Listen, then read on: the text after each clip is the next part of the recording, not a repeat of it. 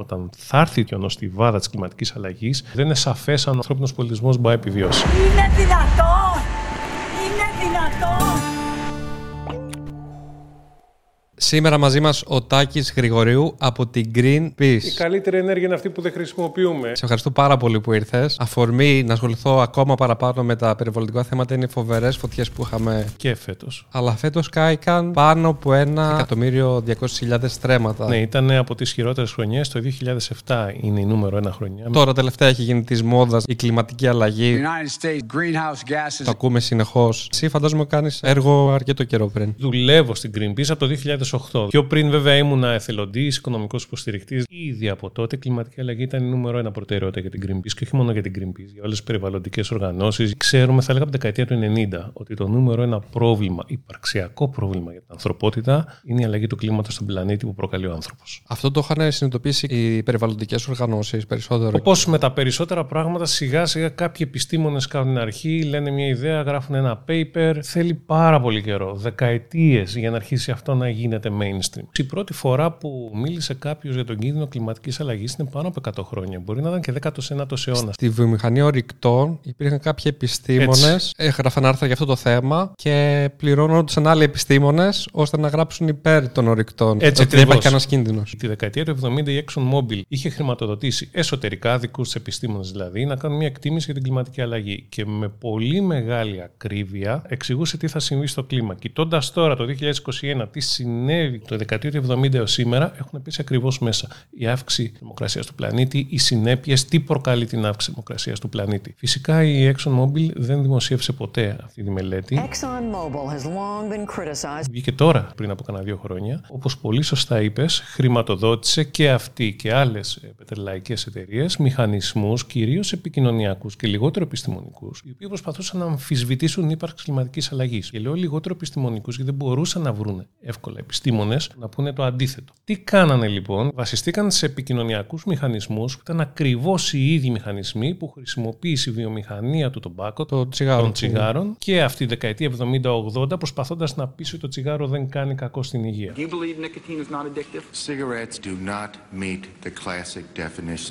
Τους ίδιους ανθρώπους, ίδια ονόματα, mm. ίδιες εταιρείες επικοινωνιακές. Η βασική ιδέα δεν ήταν να αποδείξω ότι δεν υπάρχει κλιματική αλλαγή. Ήταν να σπείρω την αμφισβήτηση. Δηλαδή ναι. θα βγω σε ένα παράθυρο, στις ειδήσεις, σε ένα πάνελ, σε μια εκπομπή και θα πω Α, μισό λεπτό δεν είμαστε σίγουροι ότι αυτό είναι έτσι. Υπάρχουν άλλοι επιστήμονες που λένε αλλιώς. Και μην υπήρχαν άλλοι σοβαροί επιστήμονες που λέγανε αλλιώς. Πέρασε το μήνυμα στον κόσμο. Α, δεν είμαστε ακριβώς σίγουροι ότι υπάρχει κλιματική αλλαγή. Όλο αυτό έφερε πολύ σοβαρές καθυστερήσεις στο η ανθρωπότητα να λάβει δράση. Χάσαμε τη δεκαετία του 90 χωρίς κυβερνήσεις να λάβουν, ενώ ξέρανε, να λάβουν μέτρα για την κλιματική αλλαγή. Τώρα τα πράγματα είναι πολύ πολύ δύσκολα. Να πω εγώ γιατί προκαλείται η κλιματική αλλαγή και με διορθώνεις εσύ εννοείται. Ουσιαστικά το μεγαλύτερο πρόβλημα είναι το φαινόμενο του θερμοκηπίου. Τον νέφο από τη ρήπανση του διοξιδίου του άνθρακα και άλλων αερίων που έχει προκληθεί από τη βιομηχανική επανάσταση κυρίως, το οποίο δεν αφήνει τις ακτίνες του ηλίου να πάνε πίσω στο διάστημα και εγκλωβίζεται μέσα το περισσότερη θερμότητα. πολύ σωστά. Δεν το λέμε νέφο, για να μην τον μπερδεύουμε αυτό που βρίσκεται εδώ στο τοπικό επίπεδο. Είναι ένα απολύτως φυσικό φαινόμενο. Για την ακρίβεια, οφείλουμε την ύπαρξή μας στον πλανήτη εξαιτίας του φαινόμενου του θερμοκηπίου. Είναι αυτό που έχει επιτρέψει στον πλανήτη έως τώρα να έχει μια μέση θερμοκρασία περίπου 16 βαθμούς. Κοιτώντας πίσω στην ιστορία της γης εκατομμύρια χρόνια βλέπουμε ότι πάντα το σύστημα. Άρα το φαινόμενο του θερμοκηπίου υπήρχε ανέκαθεν. Υπήρχε ανέκαθεν ναι. και οφείλουμε τη ζωή μας σε αυτό. Ανέκαθεν αυτό άλλαζε. Και άλλαζε η συγκέντρωση του διοξιδίου του άνθρακα στην ατμόσφαιρα, άλλαζε η θερμοκρασία στον πλανήτη. Πάντα το σύστημα σιγά σιγά σιγά με την πάροδο εκατοντάδων χιλιάδων ετών, εκατομμυρίων ετών πολλές φορές, έβρισκε μια ισορροπία στα επίπεδα του διοξιδίου του άνθρακα. Υπήρχε μεγαλύτερη βλάστηση στη γη, μεγαλύτερη απορρόφηση του διοξιδίου του άνθρακα. Μειωνόταν η θερμοκρασία, είχαμε ένα πιο κρύο κλίμα. Αυτό που έκανε άνθρωπος τα τελευταία 250 χρόνια, όπως είπε, από την αρχή της βιομηχανικής επανάστασης που άρχισε να καίει ορυκτά καύσιμα για την παραγωγή ενέργειας, άρχισε να κλείει παραπάνω διοξίδιο του άνθρακα. Αυτό δηλαδή που με φυσικό τρόπο η γη είχε πάρει από την ατμόσφαιρα και το είχε εγκλωβίσει στα έγκατα της γης, άρχισε ο άνθρωπος να το εκλείει με γρήγορους ρυθμούς. Με αποτέλεσμα να διαταραχθεί αυτή η ισορροπία και τώρα πια να έχει ανέβει ήδη η μέση πλανητική θερμοκρασία, όπως το λέμε, 1-1,1 βαθμούς Κελσίου σε σχέση με τα προβιομηχανικά επίπεδα. Είναι μόνο τα ορυκτά καύσιμα ο κύριος λόγος; Τα ορυκτά καύσιμα είναι τα 2 τρίτα του προβλήματος. Γιατί τα περίπου 50 δισεκατομμύρια τόνους διοξίδιο του άνθρακα που εκλείουμε σαν ανθρωπότητα κάθε χρόνο, τα 2 τρίτα είναι από ορυκτά καύσιμα. Υπάρχουν και άλλες σοβαρότατες πηγές έκκλησης αέριων θερμοκηπίους είναι η καταστροφή των δασών. Γενικότερα αυτή η επίθεση που δέχεται η βιοπικιλότητα από τον άνθρωπο εξαιτίας της κτηνοτροφίας καταστρέφεται ο Αμαζόνιος με ταχύτατους ρυθμούς κάθε χρόνο. Από εκεί έχουμε τεράστιο πρόβλημα με τις εκπομπές αέριων θερμοκηπίους στον πλανήτη. Την κτηνοτροφία την αναγνώριζε η Greenpeace σαν πρόβλημα, γιατί θυμάμαι ένα ντοκιμαντέρ, το Καοσπίραση. Καοσπίραση, ναι. Αυτός που το έκανε ε, πήγαινε σε όλες τις περιβαλλοντικές οργανώσεις και τους ρωτούσε τι συμβαίνει με την κατανάλωση κρέατος; Και όλοι σαν να του κλείναν την πόρτα να το πω. Κανείς δεν τον δέχτηκε να ναι. συζητήσει αυτό το θέμα. Η διαφορά μας είναι και με τους συντελεστές του Καοσπίραση ότι εμείς δεν έχουμε πει ακόμα δεν, και δεν ξέρω αν θα το πούμε ποτέ ότι πρέπει να γίνουμε όλοι vegan. Ποιος vegan, ρε, άμα δεν φας κρέας. Πρωτεΐνη, ρε. Λίτσα, ρε, μα μην ευρέσει τώρα. Το μεγάλο πρόβλημα είναι η βιομηχανική κτηνοτροφία και είναι η αλόγιστη κατανάλωση κρέατος που κάνουμε όλοι. Από το μπέργκερ, το σουβλάκι, το, την μπριζόλα. Καθημερινά. Καθημερινά. Μα οι ίδιοι γιατροί μας λένε, παιδιά, όπα, ηρεμήστε λίγο με το κρέας. Δηλαδή, κρέας πρέπει να τρώμε μια φορά τη βδομάδα. Αν θέλουμε όντως να ωφελήσουμε την υγεία μας αλλά και το περιβάλλον, όντως πρέπει να στραφούμε σε μια μειωμένη κατανάλωση κρέατος. Τώρα, αν κάποιος θέλει να γίνει vegan, tweet. Κάντο. Να γίνει όλος ο πλανήτης vegan, νομίζω είναι κάτι που θα μας απασχολήσει αρκετά αργότερα και ιδίως αν βρούμε έναν τρόπο, με ένα κοινωνικά δίκαιο τρόπο, αυτές οι τοπικές κοινωνίες που βασίζονται για το ζήν τους, κάποια ήπια μορφής κτηνοτροφική παραγωγή, να βρεθεί ένας τρόπος και αυτοί να αλλάξουν σε κάτι άλλο. Και αυτοί που ασχολούνται σε τοπικές κοινωνίες ήπια, είτε με την νυχθειοτροφία είτε με την κτηνοτροφία, και αυτοί είναι που έχουν πρόβλημα. Δηλαδή, νομίζω στη Σομαλή, δεν ξέρω τώρα ακριβώς το μέρος, τα μεγάλα καράβια που αλλιεύουν τεράστιες ποσότητες ψαριών έχουν οθήσει τους ανθρώπους που το εισόδημά τους έρχεται μόνο. και βασικά το φαγητό τους έρχεται από το ψάρεμα, τους έχει αναγκάσει να γίνουν πειρατές. Ιδιαίτερα στη Δυτική Αφρική, αυτό που συμβαίνει είναι όντως έχουμε ένα ρυθμό φτωχοποίησης των εκεί κρατών και σοβαρό πρόβλημα ξεκινάει τώρα να δημιουργείται διατροφικό ακριβώς επειδή πολύ μεγάλα πλοία τέρατα έρχονται ναι. και εξαφανίζουν τα πάντα. Φύκια, οτιδήποτε υπάρχει. Κάποια αλληλευτικά εργαλεία ξυρίζουν το βυθό και όντως εκεί η ζημία είναι διπλάσια γιατί ουσιαστικά καταστρέφουν ένα τοπίο το οποίο εκεί γεννιούνται τα ψάρια. Γενικώς μαζεύουν ό,τι ψάρι υπάρχει και μετά οι τοπικές κοινωνίες στην Αφρική που βασίζονται στο ψάρι για να ζήσουν είναι πρόβλημα πια βιοποριστικό. Δηλαδή, για να το γυρίσω λοιπόν και πριν που λέγαμε με αφορμή το κάο πείραση για vegan, πριν πούμε σε αυτές τις τοπικές κοινωνίες να γίνουν vegan, μήπως να ναι, δούμε ναι. λίγο το μεγάλο πρόβλημα. Τι κάνουμε εμείς οι δυτικοί με τη βιομηχανική νοοτροφία και τη βιομηχανική αλληλεία, γιατί δεν είναι αφρικάνικα αυτά τα πλοία που πάνε εκεί, είναι ευρωπαϊκά. Mm. Πάμε εκεί και τους κλέβουμε το ψάρι, δεν έχουν να φάνε, για να έχουμε εμείς γεμάτα τα ράφια στο σούπερ μάρκετ. Και εκεί κολλάει και λίγο το κάποιο άλλο πράγμα που είχα διαβάσει που μιλούσε για κλιματική δικαιοσύνη. Δηλαδή το πώς ο δυτικός πολιτισμός περισσότερο και οι πιο πλούσιοι του πλανήτη εκμεταλλεύονται τους πόρους της γης. Κάποιος που ζει στην Αφρική, για παράδειγμα, και είναι πολύ πιο ευάλωτος σε έναν φοβερό καύσωνα και δεν έχει να ανάψει το αργοτήσιο ή κάτι, πώς προφυλάσσονται, ας πούμε; Πάνω από ένα δισεκατομμύριο άνθρωποι στον πλανήτη αυτή τη στιγμή δεν έχουν πρόσβαση σε ηλεκτρικό ρεύμα. Τι προκαλεί την κλιματική αλλαγή, τα ορυκτά καύσιμα που καίμε για την ενέργεια. Ηλεκτρικό ρεύμα. Αυτοί οι άνθρωποι δεν έχουν καν πρόσβαση σε ηλεκτρικό ρεύμα. Και όμως τις συνέπειες κλιματικής αλλαγής, οι πρώτες χώρες που τις αντιμετωπίζουν είναι αυτές που βρίσκονται σε πιο ευάλωτα σημεία, όπως είναι αφρικανικές χώρες, όπως είναι Λατινική Κεντρική Αμερική, όπως είναι Μεσόγειος. Και είναι χώρες οι οποίες δεν έχουν και τις υποδομές κιόλας να αντέξουν. Άρα δηλαδή, οι πιο φτωχοί. Οι πιο φτωχοί θα χτυπηθούν πρώτοι και αλήπητα. Αυτή είναι η κοινωνική αδικία. Δεν πρέπει μόνο να φτιάξουμε το πρόβλημα, αλλά πρέπει να το φτιάξουμε και με έναν τρόπο ώστε να είναι δίκαιο και για αυτούς που υποφέρουν χωρίς να φταίνε. Αλλά στο τέλος της ημέρας και στο συγκρατήσουμε αυτό, κανείς δεν είναι προστατευμένος από την κλιματική αλλαγή. Όταν θα έρθει το η χιονοστιβάδα της κλιματικής αλλαγής, ο ανθρώπινος πολιτισμός, εάν επιβεβαιωθούν τα χειρότερα σενάρια, δεν μπορεί να ανταπεξέλθει. Είδαμε τι έγινε στη Γερμανία με τις πλημμύρες πριν από ναι. λίγους μήνες. Αν σκεφτείς κάποιο κράτος να έχει υποδομές καλύτερες και έτοιμο καλύτερο μηχανισμό αντιμετώπισης καταστροφών από τη Γερμανία, δύσκολο να σκεφτείς μια άλλη χώρα. Πάνω, 100... πάνω από 100 άνθρωποι έχασαν τη ζωή τους και δεν μπορούσε η χώρα να ανταπεξέλθει, να αντιμετωπίσει αυτό το ακραίο καιρικό φαινόμενο. Άρα, κανείς στο τέλος ημέρας δεν είναι προστατευμένος από την κλιματική αλλαγή. Γι' αυτό. Πρέπει ως το 2050 να έχουμε εκμηδενήσει τις εκπομπές αερίων θερμοκηπίου, πρώτον. Και δεύτερον, δεν αρκεί μόνο μέχρι το 2050, δηλαδή από τώρα ξεκινάω γραμμικά μειώνω. Πρέπει μέχρι το 2030, στα επόμενα 10 χρόνια, να έχεις κάνει μεγαλύτερη προσπάθεια. Δηλαδή αυτή η μείωση πρέπει να είναι εμπροστοβαρής. Πρέπει μέχρι το 2030 να έχεις μειώσει το 60%. ώστε στα επόμενα 30 μέχρι το 2050 να πας στο μηδέν. Μήπως εμείς δεν έχουμε επαφή με την πραγματικότητα σαν Ελλάδα, γιατί μέχρι πρόσφατα άκουγα ότι πάμε να ξερευνήσουμε για καινούριους τόπους που μπορούμε να αντλήσουμε ορυκτά. Το 2025 θα Αποφασίζονται έχουμε... οι γεωτρήσεις για τα μεγάλα βάθη. Όταν είσαι στο μέτωπο αυτό που λέμε κλιματική αλλαγή, είσαι δηλαδή ένα ευάλωτο κλιματικό σύστημα, η Μεσόγειος, και χτυπιέσαι αλίπητα ήδη από την κλιματική αλλαγή, παρόλο που η θερμοκρασία είναι στον 1,1, δεν έχει πάει 1,5-2-3, γίνεται το μάτι, λες κλιματική αλλαγή, πόντους. Μέρος της τραγωδίας οφειλόταν στην κλιματική αλλαγή. Πυρκαγιές όπως στη Βόρεια Εύβοια. Και εκεί η κλιματική παίζει ρόλο. Όταν λοιπόν έχεις αυτό το πρόβλημα, η επιστήμη σου λέει κόψε τα ορυκτά καύσιμα και εσύ τώρα, σαν χώρα, ψάχνεις να βρεις αέριο στις ελληνικές θάλασσες, θα είμαι ευγενικός αν πω απλά ότι πρόκειται για άκρατο παραλογισμό. Δεν θέλω να χρησιμοποιήσω μια πιο βαριά έκφραση. Δεν έχει καμία σχέση με τις ανάγκες του τόπου, δεν έχει καμία σχέση με το προστατεύω αυτή τη χώρα, τους ανθρώπους, τα σπίτια τους, στο φυσικό οικοσύστημα, δεν έχει καμία σχέση με όλα αυτά. Ναι. Και αντί να επενδύεις δισεκατομμύρια ευρώ στην προστασία και στην προσαρμογή από την κλιματική αλλαγή, αγοράζεις αεροπλάνα για να προστατεύσουν αυτές τις εξορίξεις που θες να κάνεις. Θα αγοράσουμε 18 μία μοίρα. Και λέμε ότι δεν έχουμε χρήματα, χρειαζόμαστε παραπάνω χρήματα να επενδύσουμε στην αλλαγή της οικονομίας, να κόψουμε τα ορεικτά καύσιμα με ένα κοινωνικά δίκαιο τρόπο, να βοηθήσουμε τους ανθρώπους να αντιμετωπίσουν το ενεργειακό πρόβλημα, να αντιμετωπίσουμε ενεργειακή φτώχεια, να φτιάξουμε τα σπίτια μας, να μειώσουμε τη χρήση ορεικτών καυσίμων στο μηδέν με ένα σωστό, δίκαιο και συμμετοχικό τρόπο. Δύσκολο, παιδιά, που θα βρούμε χρήματα. Α, ας δώσουμε μερικά δισεκατομμύρια ευρώ για να αγοράσουμε κάποια αεροπλάνα και τα οποία παιδιά τα χρειαζόμαστε γιατί θέλουν να προστατεύσουν τις εξορίξεις που θέλουμε να πάμε να κάνουμε στη θάλασσα. Αυτό το θέμα δεν υπάρχει μια δυσκολία με την ε, απέναντι χώρα που είναι η Τουρκία και Οι ουσιαστικά σχέσεις με υπάρχει την μια Τουρκία κόντρα- είναι σύνθετες, δεν μπορούν απλά να περάσουν από το μικροσκόπιο το ενεργειακό. Ωστόσο, όποιος δεν καταλαβαίνει ότι η ενέργεια είναι από τους βασικότερους παράγοντες για τις γεωπολιτικές εντάσεις, μάλλον βρίσκεται σε άλλο κόσμο. Ένας πολύ σημαντικός λόγος για τον οποίο επενδύουμε στην ενίσχυση του στρατεύματος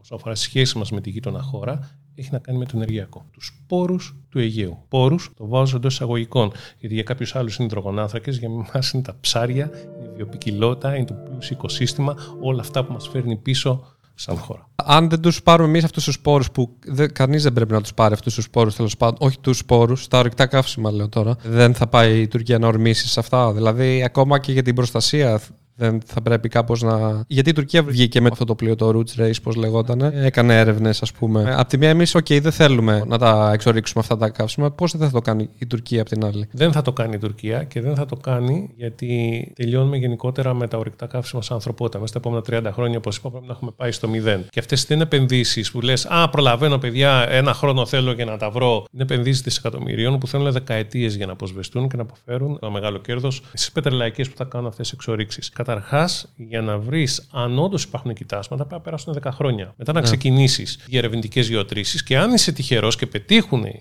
διερευνητικέ γεωτρήσεις, να ξεκινήσεις μετά να εκμεταλλεύεσαι Άρα ορυκτά θα έχουμε καύσιμα. φτάσει το 2050 που πρέπει να είναι μηδέν. Άρα δεν έχει νόημα να Ένας το... από τους λόγους για τον οποίο είπα ότι είναι άκρατος παραλογισμός να ασχολείσαι με εξορύξεις. Δηλαδή δεν είναι μόνο επικίνδυνο για το φυσικό περιβάλλον, επικίνδυνο για τη σχέση σου με τη γείτονα χώρα, αν θες να έχεις να ζήσει ένα καθεστώς ειρήνης, επικίνδυνο για το κλίμα του πλανήτη. Ενεργειακά, οικονομικά και αναπτυξιακά δεν έχει κανένα απόλυτο νόημα. Θέλω να μείνουμε λίγο και στις συνέπειες της κλιματικής αλλαγής. Δηλαδή, οκ, θα αυξηθεί η θερμοκρασία. Υπάρχουν όμως κι άλλες, έτσι δεν είναι; Δηλαδή, λιώνουν οι πάγοι στους πόλους της γης, οπότε αυξάνεται η στάθμη της θάλασσας. Υπάρχει πρόβλεψη ότι ένα δισεκατομμύριο άνθρωποι θα μεταναστεύσουν. Πολλές χιλιάδες πρακτικά δεν θα μπορούν να ζήσουν εκεί που ζούσαν επειδή θα ανέβει η στάθμη της θάλασσας και το σπίτι τους θα είναι μέσα στο νερό. Πολλοί άλλοι θα φύγουν επειδή δεν είναι συνθήκες καλές για αυτούς, ας πούμε. Δεν... είναι- Υπάρχουν εφιαλτικά σενάρια στο τραπέζι. Θα προσπαθήσει το κλιματικό σύστημα να ξαναβρει μια ισορροπία, επειδή εσύ το έχεις διαταράξει. Το πού ακριβώς θα βρεθεί αυτή η ισορροπία είναι το αντικείμενο που έρευνα αυτή τη στιγμή. Άρα εκεί έχουμε όντως ένα εύρος εκτιμήσεων. Δεν μπορούμε να πούμε με ακρίβεια ότι η άνοδος στάθμης θάλασσας θα ανέβει ένα 20 ένα 80. Υπάρχει ένα εύρος, μια εκτίμηση. Για παράδειγμα, τελευταία λοιπόν έκθεση που βγήκε φέτος σε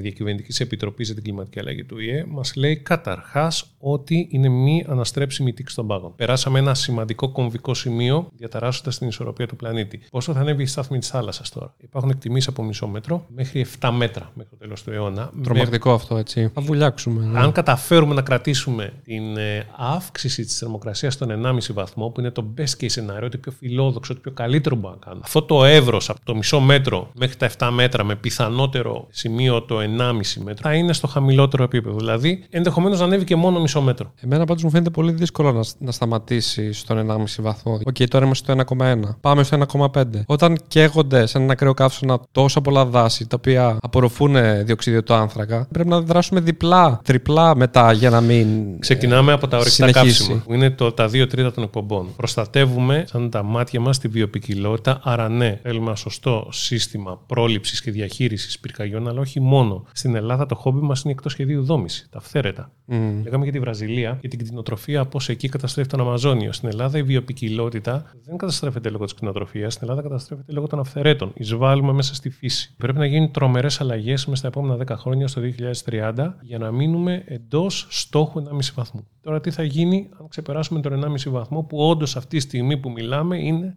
δυστυχώς το πιθανότερο σενάριο. Αυτό λοιπόν που τρομάζει τους επιστήμονες είναι η ανεξέλεγκτη κλιματική αλλαγή, runaway climate change. Το σύστημα το κλιματικό θα προσπαθήσει να βρει μια ισορροπία με έναν τρόπο, ανεβάζοντας τη θερμοκρασία του πλανήτη, χωρίς πια εμείς οι άνθρωποι να μπορούμε να τη σταματήσουμε αυτή την αύξηση.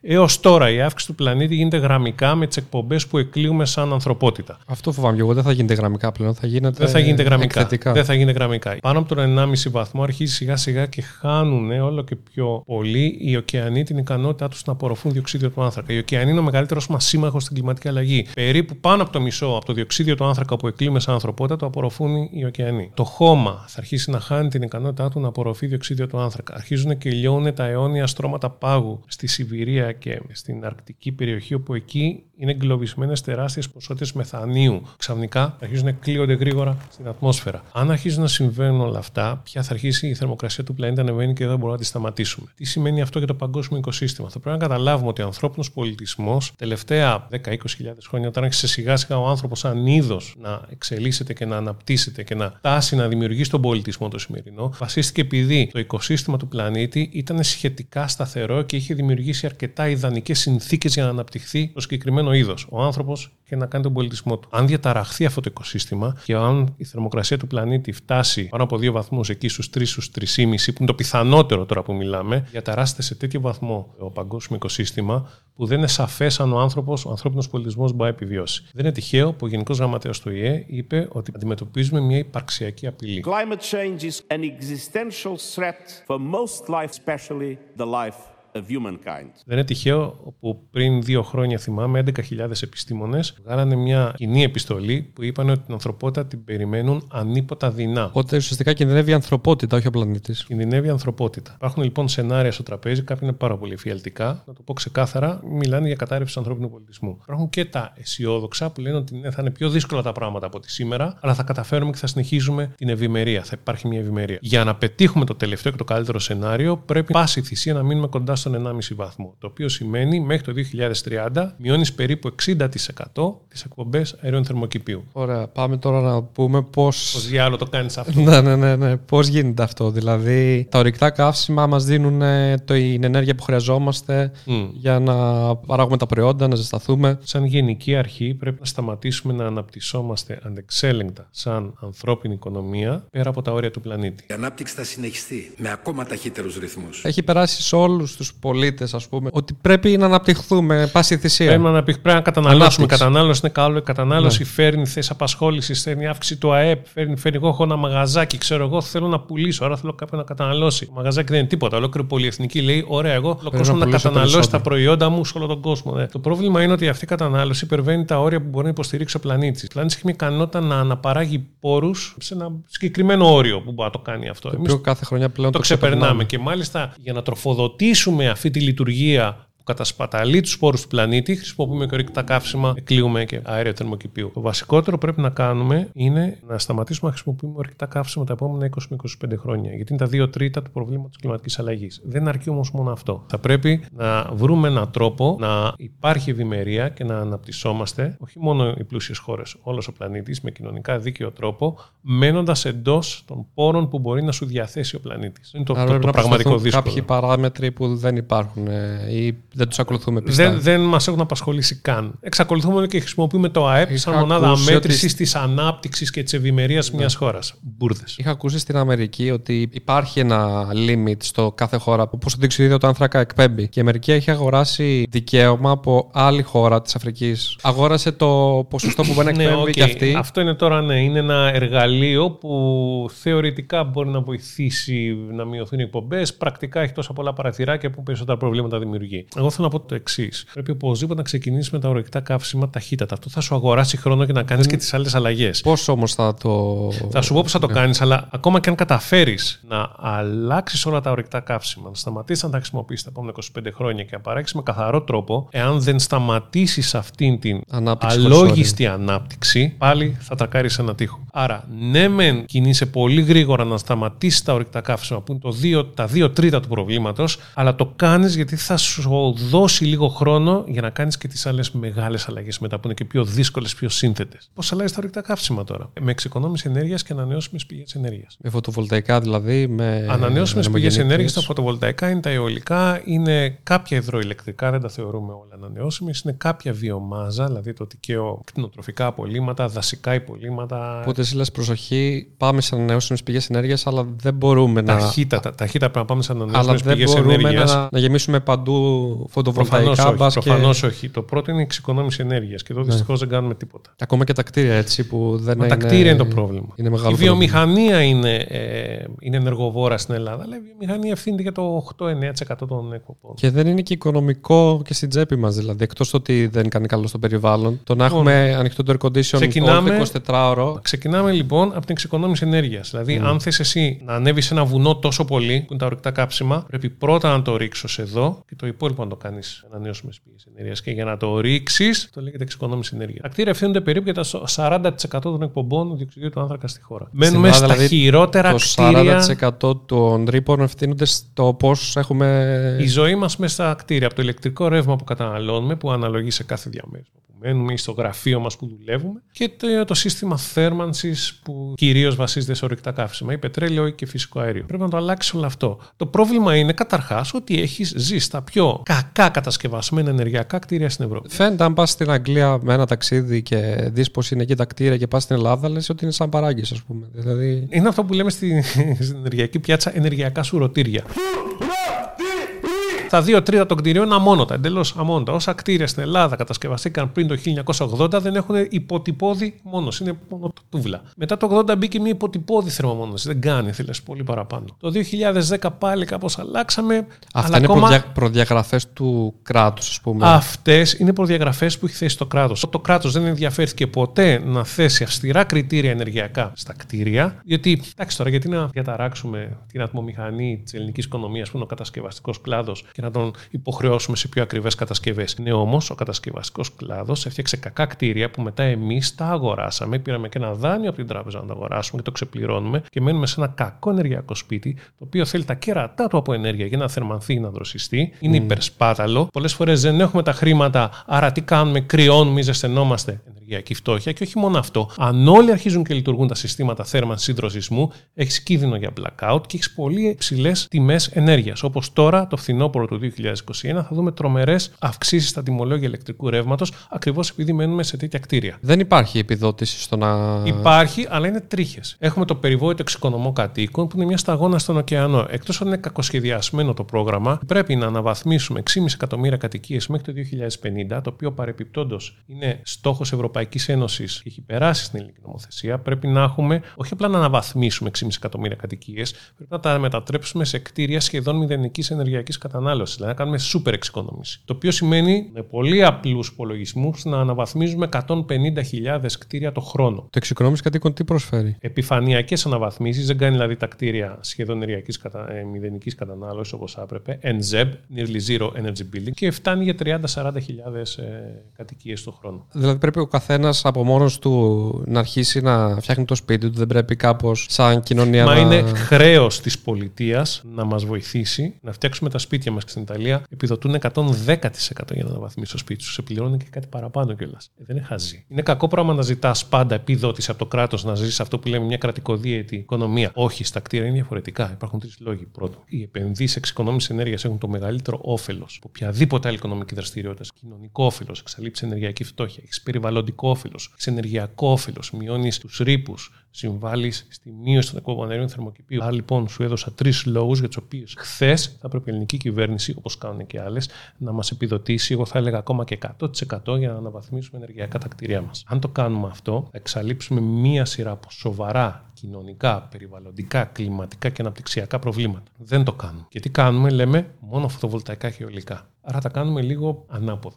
Είναι σαν να είμαστε ένα βήμα πίσω πάντα, έτσι νιώθω εγώ. Δηλαδή, έχουμε κολλήσει ακόμα στην ανάπτυξη που τη θέλαμε πριν πέντε χρόνια. Είναι τελείως απολυθωμένο το μοντέλο ανάπτυξης το οποίο βρίσκεται στο μυαλό των Ελλήνων πολιτικών. δεν είναι ανάπτυξη και αν αυτό, την δηλαδή, προηγούμενη αν κυβέρνηση πρέπει- και τη σημερινή. Για να μην νομίζεις δηλαδή ότι κάνω αυτή τη στιγμή κάποια, κάποιο είδους κομματική τοποθέτηση. Όχι, δεν έχει το αναφέρει μοντέλο κάτι- των μεγάλων έργων, το να πάει μπροστά η χώρα, φαραωνικές επενδύσεις, τελείως ξεπεράσμενο. Εγώ βλέπω ότι το κράτος, όταν θέλει, μπορεί να αλλάξει την καθημερινότητά μας. Δηλαδή, το είδαμε με τον κορονοϊό. Αυτό ήταν που έδειχνε το δρόμο, το τι πρέπει να κάνουμε με τις μάσκες, τι πρέπει να κάνουμε με το εμβόλιο. Και έγινε πάνω σε μια κρίση, ας πούμε, που αν δεν το κάναμε θα πεθαίναμε. Υπάρχει περίπτωση Κοίταξε, να, έχεις να δίκιο. δράσει γι' αυτό το λόγο που, OK, μπορεί να μην πεθάνουμε, να μην αρχίσουμε να πεθαίνουμε στα νοσοκομεία φέτος, αλλά μπορεί σε Έχεις 10-20 δίκιο. χρόνια να. Προφανώς όλοι μας θα πούμε ότι έχουν γίνει ένα σωρό λάθη από την κυβέρνηση Μα και γίνει, αλλά έχουν υπήρχε- γίνει και τερατώδη λάθη. Έτσι. Δεν μπορείς όμως να αμφισβητήσεις ότι ο κρατικός μηχανισμός ξαφνικά στράφηκε στο να αντιμετωπίσει μια σύμμετρη απειλή επικών διαστάσεων, την οποία δεν είχε προβλέψει κανένας. Και όντως γίνανε τρομερές αλλαγές στον τρόπο που λειτουργεί και το κράτος, αλλά και εμείς στην καθημερινότητά μας. Αυτό που λέμε ότι πρέπει να κάνουμε για να αντιμετωπίσουμε την κλιματική κρίση δεν απέχει πολύ από τέτοιου είδους συστημικές δομικές αλλαγές που γίνανε για να αντιμετωπίσουμε τον κορονοϊό. Το καλό είναι ότι δεν πρέπει να τις κάνουμε σε έναν χρόνο. Έχουμε λίγο παραπάνω. Ναι, αλλά πρέπει να ξεκινήσει. Αλλά φαντάσου κάτι τέτοιο. Ναι, κάτι τέτοιο πρέπει. Υπάρχει ελπίδα να το κάνουν. Εσάς σας ακούν, ας πούμε, σας συμβουλεύονται σε αυτά τα θέματα που είναι τώρα, που τα μελετάτε χρόνια και είναι τώρα πιο επίκαιρα. Η και- Greenpeace, όπως και κάποιες άλλες περιβαλλοντικές οργανώσεις στην Ελλάδα, έχουν την τύχη όντως να τις καλεί η κυβέρνηση να γνωμοδοτήσουν. Αυτό γίνεται ή ανεπίσημα, όταν εσύ με δική σου πρωτοβουλία στέλνεις μια επιστολή, ή επίσημα όταν σε καλούν να λάβεις μέρος σε μια επιτροπή που θα καταθέσει προτάσεις για ένα νομοσχέδιο. Το αν μας ακούνε είναι κάτι άλλο. Συνήθως αυτό που συμβαίνει από τα 10 πράγματα που λένε, παίρνουν και το ένα από εμάς και λένε: OK, συμβάλλανε και οι μη κυβερνητικές οργανώσεις. Είναι λίγο πράσινο ξέπλυμα που λέμε. Οκ. Ε, δεν γίνεται για την εξοικονόμηση ενέργειας, ας πούμε. Να βγαίνει τώρα πάλι ένα καινούριο εξοικονομώ, το οποίο είναι μάλιστα χειρότερο από το προηγούμενο και να έχει όλα τα λάθη που μπορεί να έχει. Και εμείς τα λέμε αυτά 15-20 χρόνια. Ναι. Προφανώς δεν σε ακούν. Με ρωτάς αν υπάρχει ελπίδα. Συμβαίνουν καλές αλλαγές. Έχουμε καλά παραδείγματα. Από άλλες χώρες. Όχι, και από την Ελλάδα. Οκ. Αλλά συμβαίνουν όμως αργά. Πάμε με βάδιν όταν θα έπρεπε να, τρέχουμε τρέξουμε, ναι. sprint. Οι ενεργειακές κοινότητες. Λέμε ότι πρέπει να αλλάξουμε, να φύγουμε από τα ορυκτά καύσιμα και να πάμε σε ανανεώσιμες πηγές ενέργειας. Ένα κρίσιμο σημείο είναι αυτό να γίνει με κοινωνικά δίκαιο τρόπο. Δηλαδή, όχι μόνο με εξοικονόμηση ενέργειας μειώνεις αυτό που θες να αλλάξεις, αλλά και αυτό που θα αλλάξεις θα γίνει με συμμετοχικό τρόπο. Δεν θα επαναλάβεις το λάθος που έχεις σήμερα, όπου η ενέργεια συγκεκριμένα ανήκει στα χέρια ενός μικρού ολιγοπολίου. Θα το κάνεις πιο δημοκρατικό. Υπάρχει λοιπόν εργαλείο συγκεκριμένο από την Ευρωπαϊκή Ένωση. Η Ευρωπαϊκή Ένωση έδωσε βάρος στο δικαίωμα των Ευρωπαίων πολιτών να συμμετέχουν και αυτοί σε ανανεώσιμες πηγές ενέργειας. Λέγεται ενεργειακές κοινότητες, το δικαίωμά μας να παράγουμε και να καταναλώνουμε και να συμμετέχουμε στην παραγωγή ενέργειας σαν πολίτες. Και η Ελλάδα ήταν από τις πρώτες χώρες που το έκανε νόμο. Για την ακρίβεια, η Ελλάδα το έκανε νόμο πριν καν δημοσιευθεί Οκ, αυτό είναι οι πολύ ευρωπαϊκές κοινοτικές οδηγίες. Έχεις μια παλέτα με μέτρα και εργαλεία στα χέρια σου, εσύ σαν πολίτης, είτε μένεις στην Κοζάνη, είτε μένεις στη Ρόδο, είτε μένεις στα Πατήσια στην Αθήνα, να μπορείς να παράγεις τη δική σου ενέργεια που θα καταναλώνεις. Να μην εξαρτιέσαι μόνο από από τον κάθε προμηθευτή που τον βλέπεις στη διαφήμιση και σου λέει πάρε ηλεκτρικό ρεύμα από μένα, πάρε και φυσικό αέριο από μένα, θα έχεις 30% έκπτωση. Μπορεί να κάνεις κάτι ακόμα καλύτερο, να παράγεις τη δική σου ενέργεια. Αυτό δηλαδή στέλνεις κάποια φόρμα για να έρθεις σε επαφή; Είναι ένας συνεταιρισμός. Πραγματικά μπορείς να είσαι εσύ, εγώ, ξαδερφή σου, ξέρω εγώ, οι γονείς στο σπίτι που μένουν, το μαγαζάκι του φίλου σου στη γωνία, ξέρω, η επιχείρησή του σαν νομικό πρόσωπο. Θες τουλάχιστον πέντε. Φτιάχνεις ένας ενεργειακό συνεταιρισμό και αυτό σου επιτρέπει να συμμετάσχεις σε ένα έργο ΑΠΕ, είτε με ποσοστό, ή να φτιάξεις το δικό σου έργο ΑΠΕ. Ακόμα και εσύ που μένεις εδώ μέσα στην πόλη, έτσι μαζευόσαστε 5-10 άτομα. Φτιάχνετε ένα μικρό φωτοβολταϊκό έξω από την πόλη, γιατί έξω από την πόλη, μα δεν έχει, σημαίνει σε πολυκατοικία, δεν έχεις χώρο στο διαμέρισμά σου να βάλεις φωτοβολταϊκό από πάνω ή νοικιάζεις το διαμέρισμα, δεν είναι καν δικό σου. Ο νόμος επιτρέπει να φτιάξεις ένα φωτοβολταϊκό, ό,τι παράγει το φωτοβολταϊκό έξω από την πόλη θα αφαιρείται από το λογαριασμό στο σπίτι σου, σαν να έχεις το φωτοβολταϊκό στην ταράτσα σου. Η πρώτη ενεργειακή κοινότητα που θα το κάνει αυτό στην Αθήνα λέγεται Υπερίων και είναι μια collective προσπάθεια, έτσι, κοινή προσπάθεια που ξεκίνησε από κάποιους ανθρώπους, από την Greenpeace, από μια άλλη ενεργειακή κοινότητα που λέγεται Electra Energy και κάποιους άλλους ανθρώπους που είχαν μεράκι και είπαν αφού φτιάξαμε τον νόμο και βοηθήσαμε να φτιαχτεί ο νόμος, να τον κάνουμε πράξη να δούμε πώς γίνεται. Άρα λοιπόν ο Υπερίων αρχίζει 2022 θα έχει φτιάξει ένα φωτοβολταϊκό. Τα 30 μέλη του Υπερίων μένουν στην Αθήνα, κυρίως νοικοκυριά και κάποιες κοινωνικές επιχειρήσεις και ότι παράγει το φωτοβολταϊκό θα αφαιρείται από του λογαριασμούς του. Και αυτό το κάνουμε για να δείξουμε, γιατί θέλουμε να, πραγματικά να έχουμε ένα success story, να το αναδείξουμε για να το κάνουν και πολίτες αλλού. Δεν είναι ότι εγώ τώρα τελειώνω το γύρισμα και στέλνω στον Υπερίων ή με πέντε άτομα να συμμετέχουμε. Πρέπει να φτιάξουμε ένα δικό μας οργανισμό. Μην τα θες όλα τόσο εύκολα. Ναι. Ε. Είναι η γραφειοκρατία μεγάλη. Για να... Δηλαδή, τι αντιμετώπισε η Υπερίων. Η γραφειοκρατία δυστυχώς είναι μεγάλη, αλλά στεκόμαστε στο γεγονός ότι υπάρχει το εργαλείο. Υπάρχει κάποιος οδηγός στο τι, τι έκανε υπάρχει. η Υπερίων. Greenpeace, λοιπόν, με αφορμή την εμπειρία του Υπερίων, έφτιαξε έναν οδηγό, ένα manual, πώς να Ναι. φτιάξετε μια ενεργειακή κοινότητα. Ναι, μην είχαμε τον νόμο, αλλά έπρεπε να το κάνουμε στην πράξη. Και όντως προκύψαν ένα σωρό ζητήματα στην πράξη. Έτσι, μιλήσαμε στην εφορία. Η εφορία δεν ήξερε καν ενεργειακή κοινότητα. Είναι κάτι πολύ καινούριο. Μιλήσαμε στην τράπεζα και θέλουν να μας ανοίξουν τραπεζικό λογαριασμό. Είναι μια κατά στιγμέ επίπονη διαδικασία, όμως το manual. αλλά σε ανταμείβει. Ουσιαστικά είναι μια επένδυση με ορίζοντα 25 ετία. Έχει εξασφαλίσει το ηλεκτρικό σου ρεύμα για τα επόμενα 25 χρόνια. Είσαι προστατευμένος από τις αυξήσεις που θα έχει το ηλεκτρικό ρεύμα όλα αυτά τα χρόνια και η απόσβεση γίνεται περίπου στα 5 με 6 χρόνια. Εσύ τώρα μιλάς για αν γίνει αυτό, να το κάνουμε όλοι. Είναι ένα οικονομικό μοντέλο που ίσως δεν είναι τόσο καπιταλιστικό, να το πω. Είναι πιο. Αυτό λέγεται ενεργειακή δημοκρατία. Ο okay. πολίτης συμμετέχει στην παραγωγή και στην κατανάλωση σε ενέργειας. Δεν, δεν το πουλάει δεν ανήκει κάποια σε επιχείρηση μια το ρεύμα. Το... Μικρή ολιγαρχία. Ανήκει, έχει ανοίξει. Υπάρχουν χώρες έχει που, το έχουν- εκδημοκρατήσει. που το έχουν κάνει Βέβαια. αυτό. Στη Γερμανία οι ανανεώσιμες πηγές ενέργειας σχεδόν το 50% ανήκει είτε σε πολίτες, είτε σε αγρότες, είτε σε μικρές επιχειρήσεις. Γιατί πιστεύεις ότι θα ήταν καλύτερο αυτό το μοντέλο από το να υπήρχε μια χ, ΔΕΗ. Και αυτή η δυνατότητα στη δίνουν μόνο οι καθαρές πηγές ενέργειας. Δεν μπορείς να κάνεις σαν πολίτης σε μια λιγνητική μονάδα ή σε μια μονάδα φυσικού αερίου. Αν το αφήσεις σε έναν παίχτη, θα έχει όλα τα κίνητρα του κόσμου να καθυστερήσει την ενεργειακή μετάβαση, λειτουργήσει όσο πολύ παραπάνω μπορεί στι λιγνητικέ και τις μονάδες φυσικού αερίου. Ώστε και να πει εντάξει, παιδιά, ξεζουμίσει- ναι, θα, θα φτιάξουμε και ανανεώσιμες Ναι. πηγές. Αλλά θέλει πρώτα να αρμέξει την Αγελάδα, ας πούμε, και μετά να Κάθε δημιουργήσει την μεγάλος κοινωνία. δημόσιος ή ιδιώτης παίχτη θέλει να αρμέξει την Αγελάδα όσο περισσότερο γίνεται, γιατί αυτό έχει, είναι το οικονομικό συμφέρον που το επιβάλλει. Αν όμως δώσει στον κόσμο τη δυνατότητα να παράγει ο ίδιος την ενέργεια που χρειάζεται, διασφαλίζει ότι η ενεργειακή μετάβαση θα γίνει πιο γρήγορα. Στην Αθήνα, γιατί αυτό με προβληματίζει χρόνια τώρα. Είναι λίγο καθρέφτης της νοοτροπίας μας, νομίζω, το πώς και συμπεριφερόμαστε και το νέφο, ας πούμε, που δημιουργείται. Εσείς έχετε μελετήσει καθόλου πώς θα μπορούσαμε να έχουμε ένα πιο πράσινο κέντρο, να το πω έτσι, μια πιο πράσινη Αθήνα; Δεν ξέρω, να υπάρχουν δέντρα, να υπάρχει έλεγχος κυκλοφορίας. Ωραία, δεν θα ήταν. Ναι.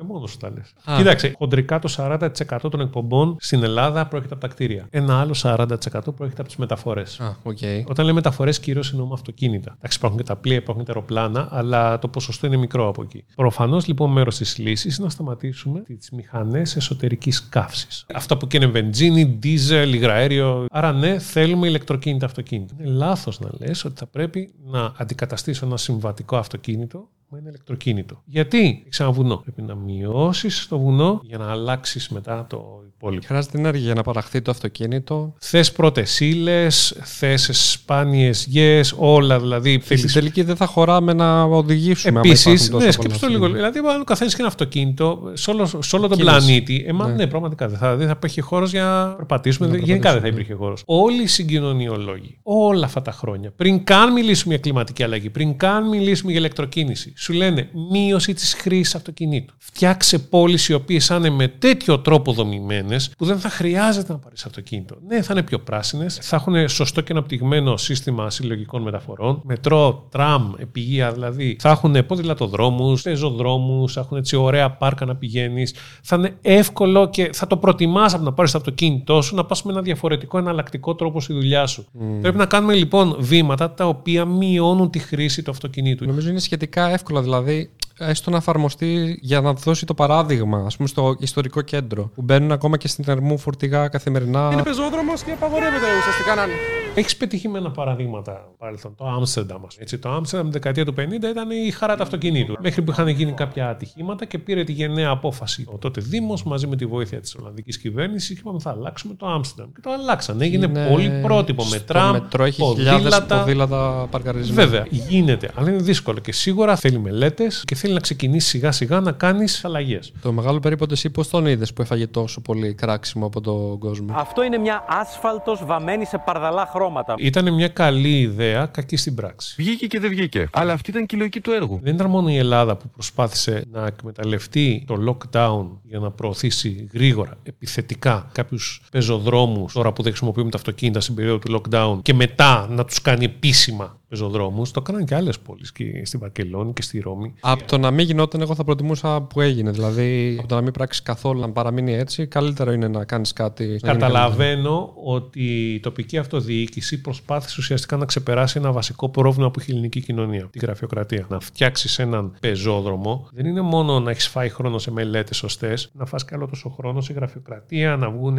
συγκεκριμένες αποφάσεις, συγκεκριμένοι ενδεχομένως νόμοι, ένα σωρό υπηρεσίες εμπλέκονται. Προσπάθησε να εκμεταλλευτεί μια συγκυρία για να προωθήσει γρήγορα το πεζόδρομο ενάντια στο αυτοκίνητο. Και εμένα μου άρεσε σαν ιδέα, στην πράξη όμως είχε πρόβλημα. Κοίταξε να δεις όμως, δεν είναι κάτι που δεν διορθώνεται. Και από το να μείνει όπως ήταν πριν, και εγώ προτιμώ ότι έγινε μια- έστω μια προσπάθεια, ακόμα και αν είχε προβλήματα. Τα μέσα, πώς βρίσκεις, ας πούμε, την Αθήνα αρχικά; Ε, Ψάχνουν είναι- καινούργιοι σταθμοί. Είναι πρότυπο πόλης σε συλλογικέ μεταφορές. Όχι, προφανώς. Μετρό Θεσσαλονίκη θα έχουμε κάποτε. Σε αυτό που θυμάμαι να λένε από παλιά είναι ότι ήταν λάθος ιδέα το μετρό στη Θεσσαλονίκη. Το μέγεθος της πόλης είναι τέτοιο που θέλει επίγεια μέσα στα θέσεις τροχιά. Θέλει κυρίως τραμ, θέλει ποδηλατοδρόμους, θέλει να κάνεις εκεί έντονες και ενδεχομένως δύσκολες παρεμβάσεις. Αλλά μετρό, μετρό. Οκ, προχωρήσει το μετρό, θα βοηθήσεις σίγουρα, αλλά δεν θα είναι από μόνο του πανάκεια. Πρέπει να γίνουν και άλλα. Πρέπει να βγάλεις το αυτοκίνητο από πρωταγωνιστή. Το αυτοκίνητο πρέπει να είναι κομπάρσος σε μια πόλη. Δεν φτάνει μόνο το μετρό, θες και στην επιφάνεια να κάνεις παρεμβάσεις. Εγώ θυμάμαι στην Στοκχόλμη είχα πάει πριν 10-15 χρόνια. Είχαν προτεραιότητα τα ποδήλατα και στα αυτοκίνητα και στους πεζούς. Μια επιθετικότητα που έχουμε εμείς στην ελληνική οδήγηση την είχαν με τα ποδήλατα. Και στην Ολλανδία και σε άλλες χώρες. Ναι. Είναι θέμα κουλτούρας με την έννοια ότι έχει επιβληθεί αυτή η κουλτούρα πια. Σίγουρα και αυτή δεν ήταν έτσι πριν. Ναι, ναι, ναι. Πολλές φορές λέμε Α, είναι θέμα παιδείας. Ναι, οκ, εντάξει, αλλά αλλάζει την παιδεία όμως. Φτάνει πια να λέμε όλα θέμα παιδείας και το χρησιμοποιούμε εν τέλει σαν αντικίνητρο για να μην κάνουμε τίποτα. Ναι, ευχαριστώ πολύ. Μακάρι να είχαμε καλύτερη παιδεία. Δεν προλαβαίνουμε Κάποια κιόλας πράγματα τα αλλάζει όμως να και την φτιάξουμε. παιδεία την αλλάζεις. Δηλαδή, αν φτιάξουμε την παιδεία τώρα, σε 30 χρόνια. Με την παιδεία δεν τη φτιάχνεις μόνο. Έτσι, δηλαδή Εξελίσσεται, γίνεται ναι. σιγά σιγά. Θα αρχίσεις να φτιάχνεις ποδηλατοδρόμους και σιγά σιγά θα καλλιεργήσεις μια κουλτούρα χρήσης ποδηλάτου έναντι του αυτοκινήτου. Πρέπει να γίνουν και τα δύο ταυτόχρονα. Είπες προτεραιότητα τα ποδήλατα και το τραμ κανονικά πρέπει να έχει προτεραιότητα. Είδαμε τι έγινε στην Αθήνα. Φτιάξαμε το τραμ, ήταν έτοιμο για τους Ολυμπιακούς Αγώνες του 2004. Wow, καταπληκτικά. Είχε βγει τότε και ο υφυπουργός της τότε κυβέρνησης και είχε πει πράσινο κύμα. Τι σημαίνει αυτό, προτεραιότητα του τραμ στα φανάρια. Ζήτημα να εφαρμόστηκε μια εβδομάδα. Γιατί βγήκαν οι δήμοι από τους οποίους περνούσε το τραμ και έλεγαν μισό λεπτό, αν έχει προτεραιότητα το τραμ απέναντι στα αυτοκίνητα, εδώ θα γίνεται κυκλοφοριακό κομφούζιο μέσα στο, στο Δήμο μου. Δεν το επιτρέπω. Και το τραμ ουσιαστικά ατρόφησε μετά. Γιατί δεν είχε προτεραιότητα και να πάρεις το τραμ να πας από το ένα σημείο στο άλλο, Πέφτουμε σε έκανες μία λου- ώρα. Πέφτουμε σε μια λούπα ότι άμα κλείσουμε το, τη μία λωρίδα για- και το κάνουμε πεζόδρομο θα υπάρχει κίνηση. Δεν μπορούμε να το ξεπεράσουμε ότι πρέπει να χρησιμοποιούμε περισσότερα τα μέσα για να πρέπει μην- να για γίνει να- Ναι. παράλληλα. Και σίγουρα κάποια στιγμή πρέπει να επιβληθείς. Πρέπει δηλαδή να πας με το ζόρι. Το δίνοφο του Δημάρχου Αθηναίου μπορεί να το κάνει άγκομψα χοντρά για το μεγάλο περίπατο, αλλά πήγε να κάνει κάτι το οποίο Εν τέλει χρειάζεται. Δηλαδή, κάποιες φορές πρέπει ναι, με να αναπτύσσονται παράλληλα, αλλά πρέπει λίγο να πας να επιβάλλεις. Φτάνει Ναι. πια με την κίνηση και τον ντουμάνι. Και μπορεί τα ηλεκτροκίνητα να βγάλουν τον ντουμάνι, γιατί δεν θα κλείουν ρήπους. Αλλά φτάνει πια με την κίνηση, να μην έχω χώρο να βγω με το περάσω σκυλί στον μου, με το δρόμο, να παιδί μου, φοβάμαι. να διασκήσω, να δει έλεος με το αυτοκίνητο που καβαλάνε και τα πεζοδρόμια και δεν έχεις χώρο. Καλά, και μην αυτό μιλήσω είναι- καν για αμαία τώρα έτσι και πρόσβαση σε άτομα με αναπηρία τι συμβαίνει. Πάρτε, βγάλτε τα αυτοκίνητα από εδώ. Την Κρέτα, εσύ αυτό το φαινόμενο πώς το είδες; Deforestation of our great forests, toxic air pollution. Το που έκανε η Γκρέτα ήταν ασύλληπτο. Ξαφνικά ενεργοποίησε ένα πολύ μεγάλο και μαχόμενο κομμάτι της κοινωνίας, την νεολαία. 20 χρόνια να δουλεύαμε, ε, δεν θα μπορούσαμε να είχαμε καταφέρει αυτό που καταφέρει η Γκρέτα σε λίγους μήνες. Ήταν σαν ένα δώρο αυτό, έτσι. Ήταν σαν ένα δώρο. Αλλά αυτό το δώρο όμως έφερε τρομερά αποτελέσματα. Επηρέασε τις πολιτικές εκλογές σε πολλά κράτη. Ξαφνικά είδαμε να αλλάζουν τα παραδοσιακά κόμματα και να βγάζουν μια πιο πράσινη ατζέντα με επιτέλους κάποια ουσιαστικές, να προτείνουν κάποιες ουσιαστικές αλλαγές. Στην Ελλάδα πέρασε λίγο απαρατήρητη. Μας έμεινε μόνο η Γκρέτα στα στα social media, αλλά υπήρχαν σοβαρές αλλαγές στο πολιτικό σκηνικό στην Ευρώπη εξαιτίας του φαινομένου της Γκρέτα και των Fridays for Future, αυτού του κινήματος των Παρασκευών, διαμαρτυρία για το κλίμα τι Παρασκευές. Και το γεγονός ότι η Ευρώπη μέσα σε 1,5 χρόνο άλλαξε άρδιν πολιτική, αποφάσισε νέους πιο φιλόδοξους στόχους για το κλίμα, αποφάσισε να κυνηγήσει την προσπάθεια να μείνουμε στον 1,5 βαθμό, να βγάλει για τη ΣΑΠΕ, κοινοτική οδηγία, να βγάλει για την εξοικονόμηση ενέργειας να ζητήσει όλα τα κτίρια να είναι στο 2050 μηδενικών εκπομπών χωρίς ορυκτά καύσιμα. Κυρίως όμως να θέσει η ίδια στόχο στο 2050 χωρίς ορυκτά καύσιμα. Ενδεχομένως, ειδικά το τελευταίο, να μην γινόταν χωρίς την Κρέτα. Απλά στην Άρα Ελλάδα ήταν μείναμε πολύ- λίγο στην επιφάνεια. πολύ Α, θετικό. ποιο είναι αυτό το θυμωμένο κοριτσάκι που τη λέει στον Τραμπ. Πήγε από εδώ, Μωρή Μικρή, θα μας πεις εσύ.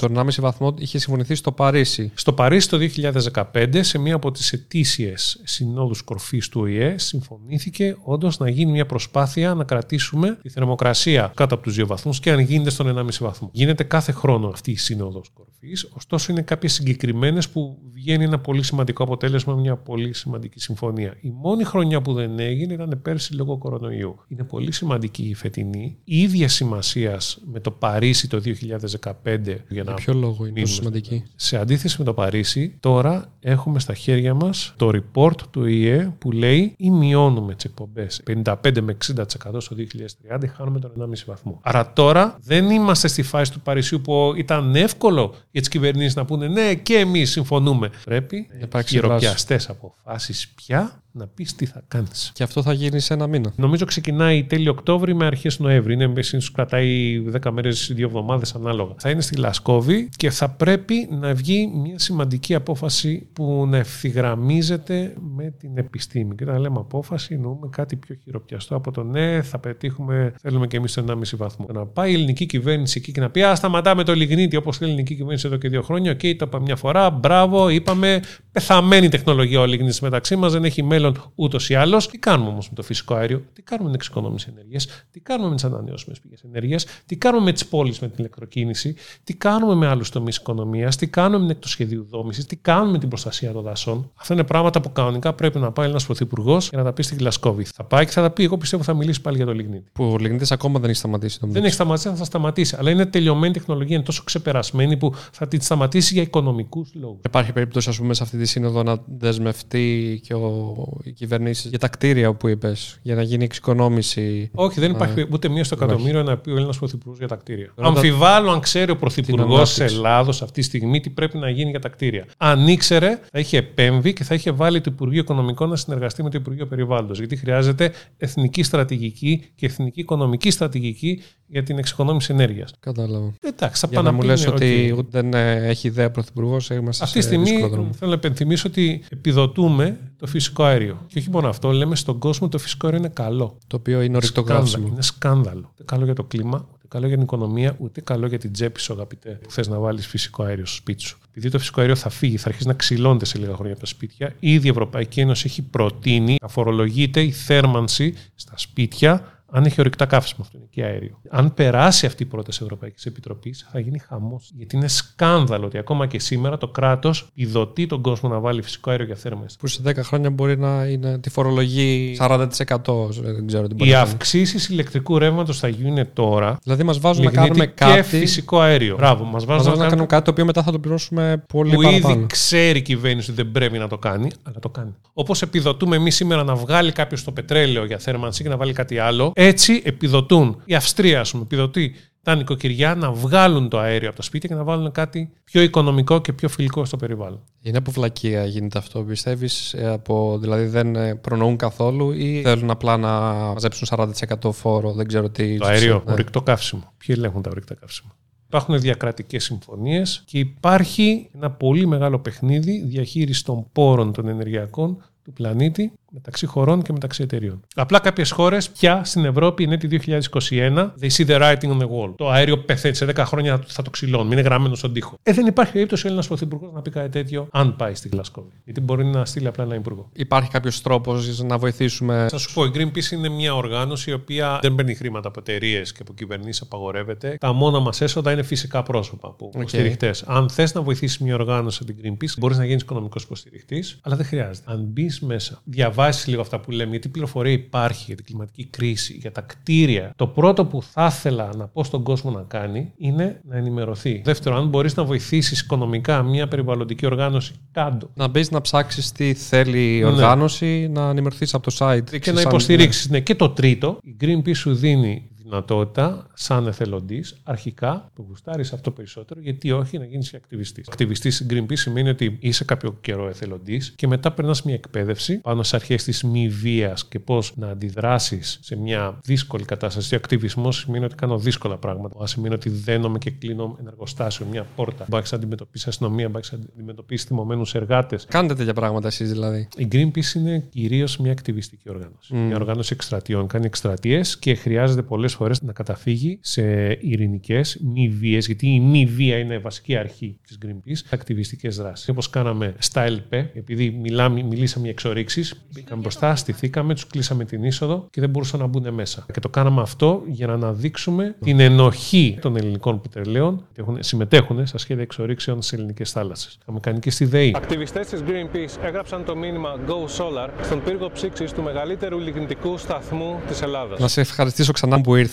Εγώ σε ευχαριστώ, χαρά μου. Κοίταξε. Και θέλω να το κρατήσουμε- κλίμα και το περιβάλλον είναι τόσο σύνθετο. Είναι πολύ σύνθετο. Εγώ δεν αυτό ξέρεις από πού να καταλαβαίνω. το πιάσεις. Από την οικονομία, από Ναι. τα κτίρια, από τα δάση, από το ορυκτά καύσιμα, την επιστήμη, τι λέει, τα αέρια θερμοκηπίου. Πρέπει να αρχίσουμε έστω να ενημερώμαστε, να αρχ- αρχίσουμε σιγά σιγά να αλλάζει και η νοοτροπία και να μπει και στην ατζέντα της κυβέρνησης πολύ το περιβαλλοντολογικό νομίζω. Να αποκτήσετε γνώμη εμπεριστατωμένη και επιστημονική γνώση για να μπορείτε να αντικρούετε τις μπαρούφες που λέει ο κάθε πολιτικός και η κάθε εταιρεία. Αφήνω λοιπόν link στην περιγραφή του βίντεο για το site της Greenpeace. Θα τα πούμε σε επόμενο Κονίλο Talks.